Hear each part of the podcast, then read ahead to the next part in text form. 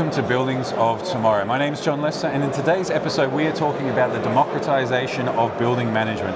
I'm really happy to be joined to talk about this topic again by Alex Rohweder, the CEO of J2 Innovations. Alex, Yes. thanks for joining us. Thanks for having me. It's an absolute pleasure. Now, we've talked about this topic a little bit before, Yes. but let's remind everyone who's listening today when we talk about democratization of building management, what are some of the challenges that, that this really addresses?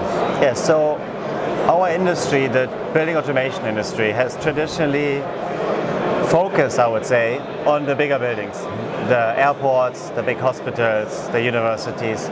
And that's, that made sense because there was the money to invest into building automation. Now, what we know is that buildings, of course, are a big energy consumer, and not just the big buildings, but especially also the small and mid-sized buildings. And with the pressure that we have on reducing the carbon footprint in the world, buildings consuming 40% of the global energy, we realized that building automation is not something that should just be privileged to those bigger buildings, but it should be actually something that is also accessible to the small and mid-sized buildings. It's a good thing to say, an easy thing to say. Yes. How about doing it? What are some of the things that stand in our way from really achieving that goal? So it's it's multiple things. The first is the technology. The technology traditionally of building automation has been built for the big buildings mm-hmm. to make it most efficient for big buildings. In smaller buildings, you need different type of technology. Mm-hmm. In the engineering process, it needs to be simplified because you cannot afford the integrator that is very sophisticated, but it's rather something for a more simple installer, I say. Uh, but also in operation, it's different. You know, if you have a big hospital, for example, there's a facility manager trained on the topic and can afford to really understand a product that manages the building by heart, in depth.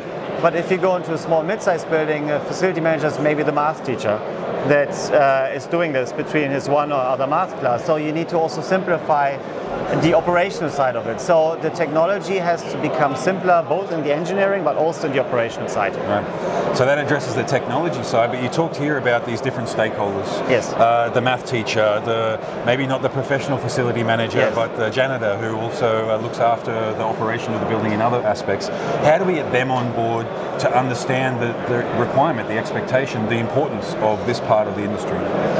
So a lot has to do with the starting point is the demand from the market.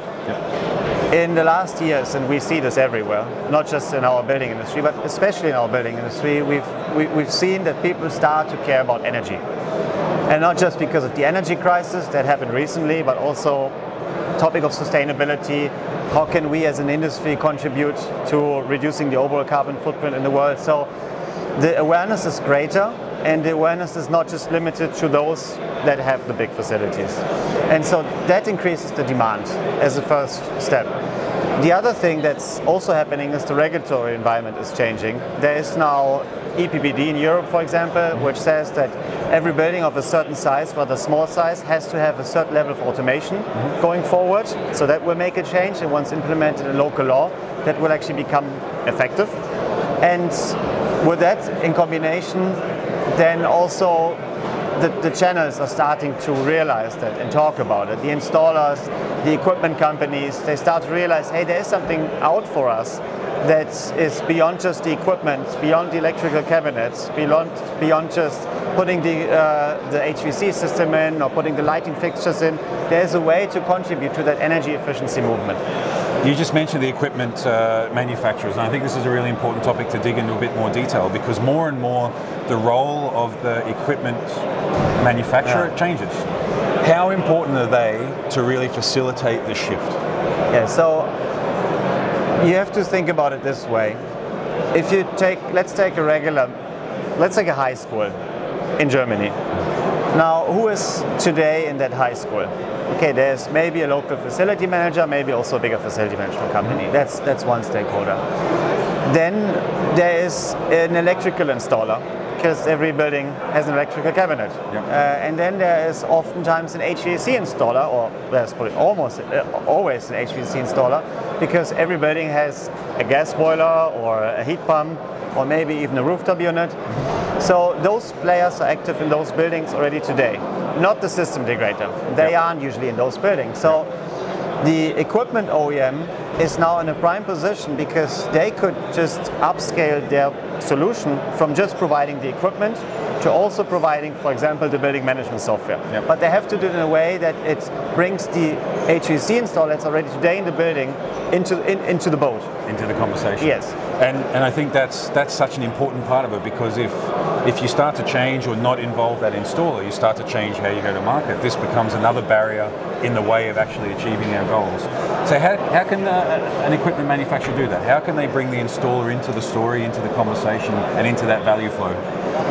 So uh, the, the good news about the HVAC equipment companies is they have all the knowledge about HVAC. They know exactly how to save money on HVAC. They also understand the relationship between the behavior, so how do I manage my facility, and the energy efficiency saving that can can um, link to that. Now, what these companies miss is the technology. They miss the software that that does the, the linkage, and so companies like us, J2, Yep. we provide now our software technology to those equipment OEMs. They can bring it into their own stack, combine it with their own equipment, put it in their own controls uh, application even, and yeah, then bring it to market under their own brand with their own customizations, own specific logic. Understand. Hey, uh, it's always a pleasure to chat with you. I've got one last question. This is a tough one. So, so we have the motivation, we have the regulation, we have the expectation, we have the, the experts or the, those people involved, like the installers, who know enough about the technology and the equipment involved to be involved. We have the technology that's starting to come more and more, like as you mentioned yourselves from J2 Innovations, that really deliver the solutions for this. What's next? What's next in our industry? What has to happen so that we start to get from where we are today to where we need to be tomorrow? I, I'm always a fan of getting right what hasn't been done yet before starting to build the next idea. So I know we talk a lot about AI now uh, and analytics, and I'm also of the strong belief that AI and analytics will play a role in the future, for example, uh, removing more and more of the manual processes of managing and optimizing a building. But for now, I think the most important is that's why democratization is not about creating something new in, in the sense of a new value proposition, but making an existing value proposition available to a bigger group of buildings in our case. I think the key is just getting that democratization of building automation to move from a vision and idea into reality. Right. So it's a lot about execution, implementation. Most equipment companies, for example, haven't done this yet. They haven't pro- they haven't started providing this type of applications Yeah. into the market. So so I think what's next is really that we get the story to life, Yeah. and we also fill, fulfill the requirements that come along uh, with with the legisla- legislatory changes and so on. So it's it's a lot about im- a lot about implementation and execution.